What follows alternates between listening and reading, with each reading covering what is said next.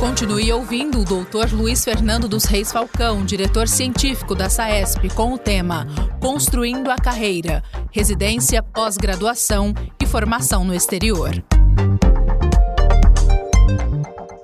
Então, vamos voltar ao programa de residência médica.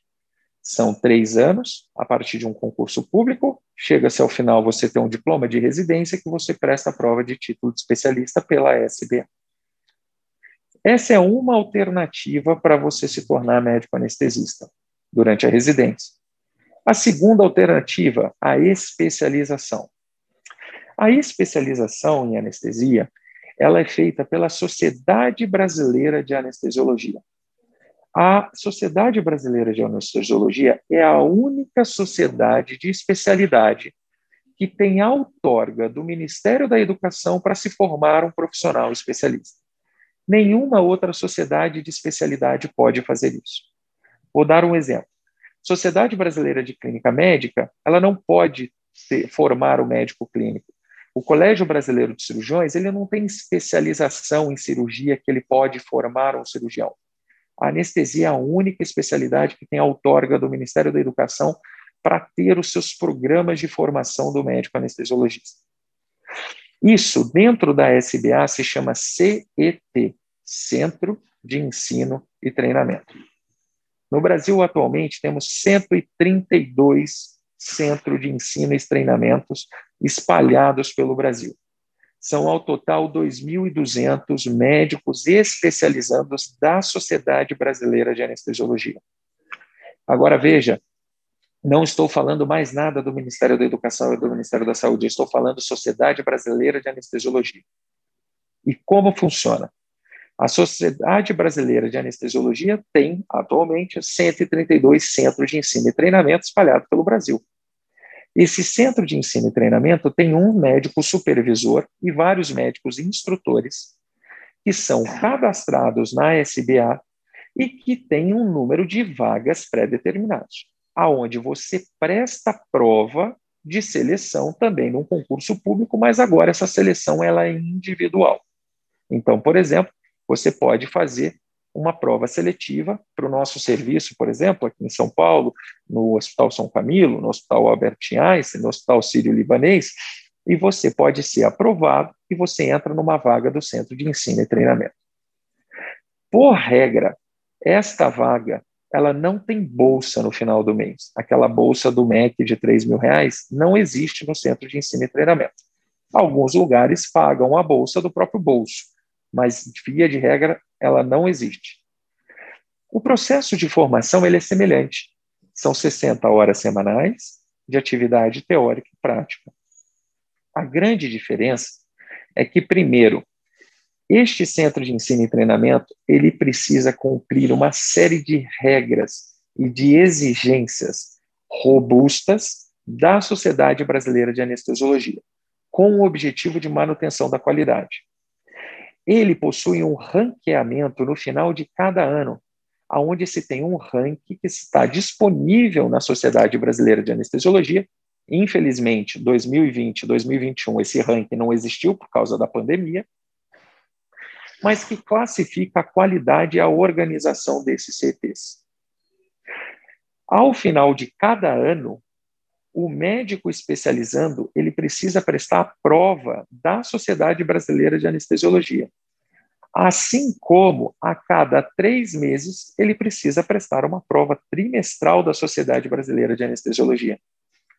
Isso faz com que, se ele for aprovado durante todas essas provas, chegue-se ao final do 3º ano e, ao finalizar a especialização, ele já recebe o título de especialista em anestesiologia pela Sociedade Brasileira e pela AMB. Ele não precisa fazer aquela prova do TEA, que são os egressos do MEC precisam fazer. Você já sai titulado.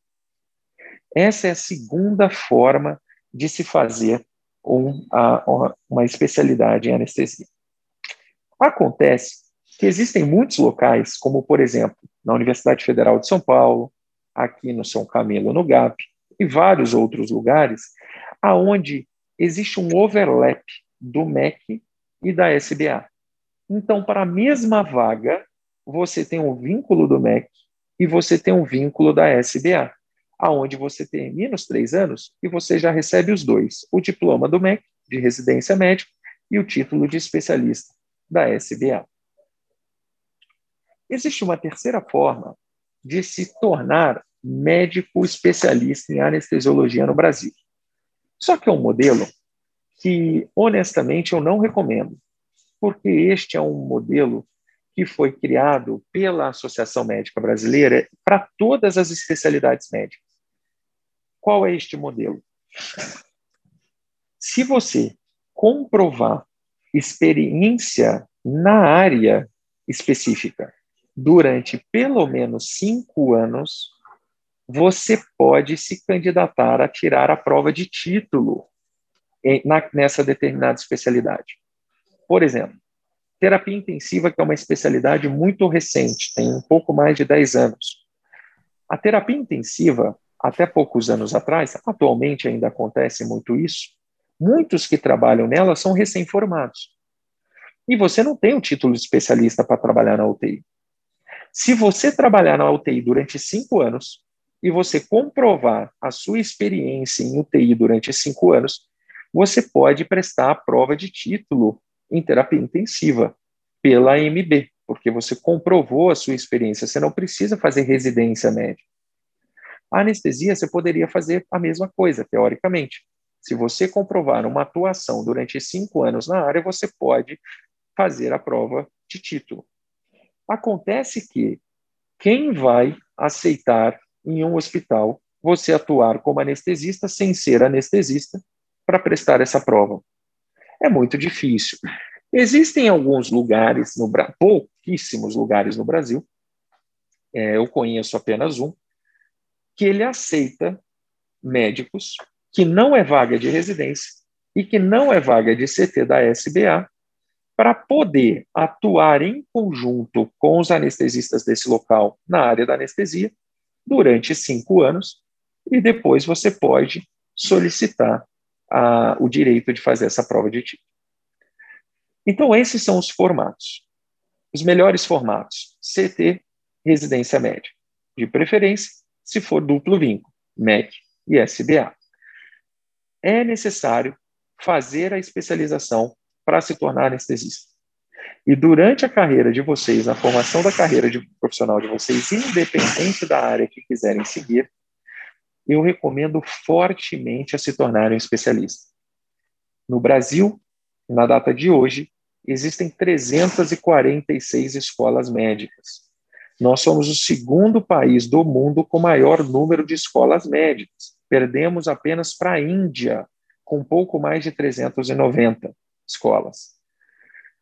Existem mais de 500 mil de médicos no Brasil, aonde foi publicado o Censo Demográfico Médico 2020, há poucos meses, mostrando que a maior concentração de médicos da América Latina fica na região sudeste do Brasil.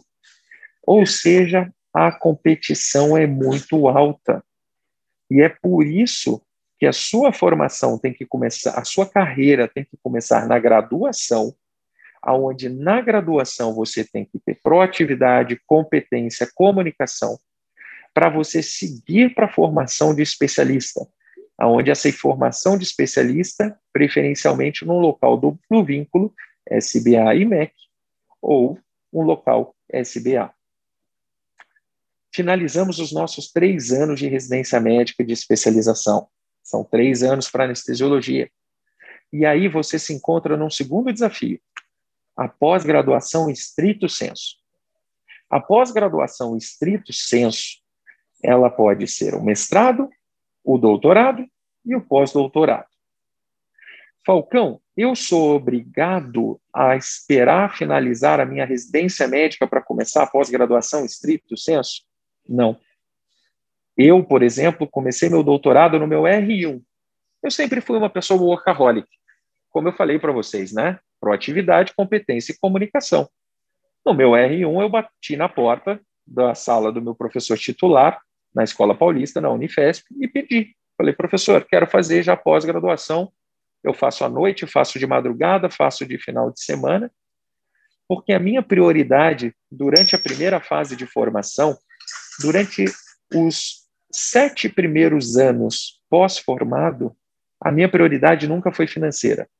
A minha prioridade sempre foi na formação da carreira. Ele me aceitou como aluno de pós-graduação de doutorado, e eu comecei meu doutorado no final do R1. Como que funciona a pós-graduação estrito sensu? A pós-graduação estrito sensu, você pode fazer mestrado, que são 2 anos de duração. Você pode fazer doutorado, que são 4 anos de duração. E você pode fazer o seu pós-doutorado, que já funciona num modelo diferente que eu falo a posteriori. Vamos falar, primeiro, da formação do mestrado. A formação de mestrado, você tem 2 tipos de mestrado que você pode fazer. Você tem um mestrado chamado mestrado profissionalizante e você tem um mestrado chamado mestrado acadêmico. Qual é a diferença? O mestrado profissionalizante, ele foi desenhado para você fazê-lo durante a residência médica, de sorte que você termine a residência já com título de mestre. Já o mestrado acadêmico, não. Porque o mestrado acadêmico, ele é um pouco mais rigoroso do que o mestrado profissionalizante, principalmente em termos de cumprir créditos.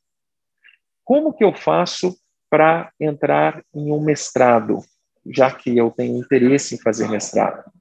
Primeira coisa, você precisa procurar um programa de pós-graduação.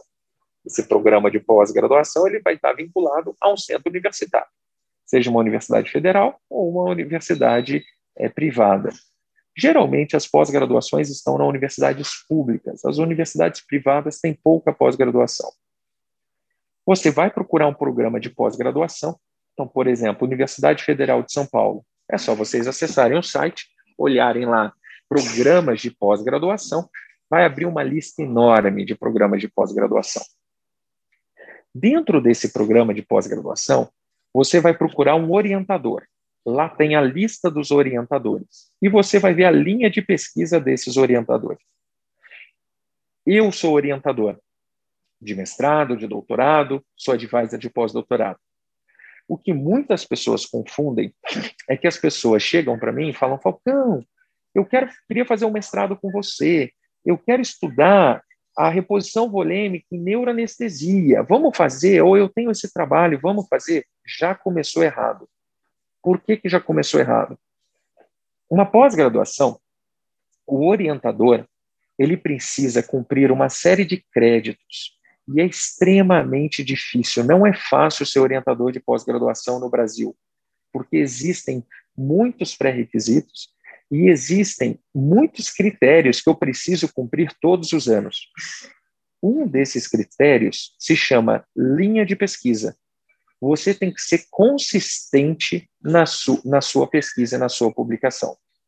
Se eu, por exemplo, Falcão, pesquisar neuroanestesia, cirurgia cardíaca, uma hora eu falo de anestesia regional, uma hora eu falo de reposição volêmica, concorda comigo que uma coisa não tem nada a ver com a outra? Eu não estou produzindo conhecimento, eu não tenho uma linha de pesquisa. Então, por exemplo, eu, Falcão, quais são as minhas linhas de pesquisa? Ventilação mecânica e função pulmonar, protocolos de otimização perioperatória, principalmente focada com redução de uso de opioides, porque isso vai influenciar em complicações respiratórias, e anestesia regional, mais focado para função respiratória. Essas são as minhas linhas de pesquisa. Portanto, se alguém quiser fazer pós-graduação comigo, precisa se encaixar nessas linhas de pesquisa. Mas, professor, eu já preciso te procurar com um projeto pronto? Não.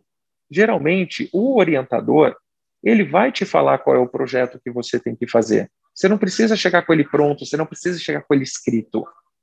Algumas pessoas já chegam mais preparadas. Sabe que a minha linha de pesquisa é essa, se entrar no site da Unifesp tem toda a descrição das minhas linhas de pesquisa, já chega para mim com uma ideia naquela área que eu posso achar interessante ou não. Preciso fazer uma prova? Preciso fazer uma seleção? Não, não precisa.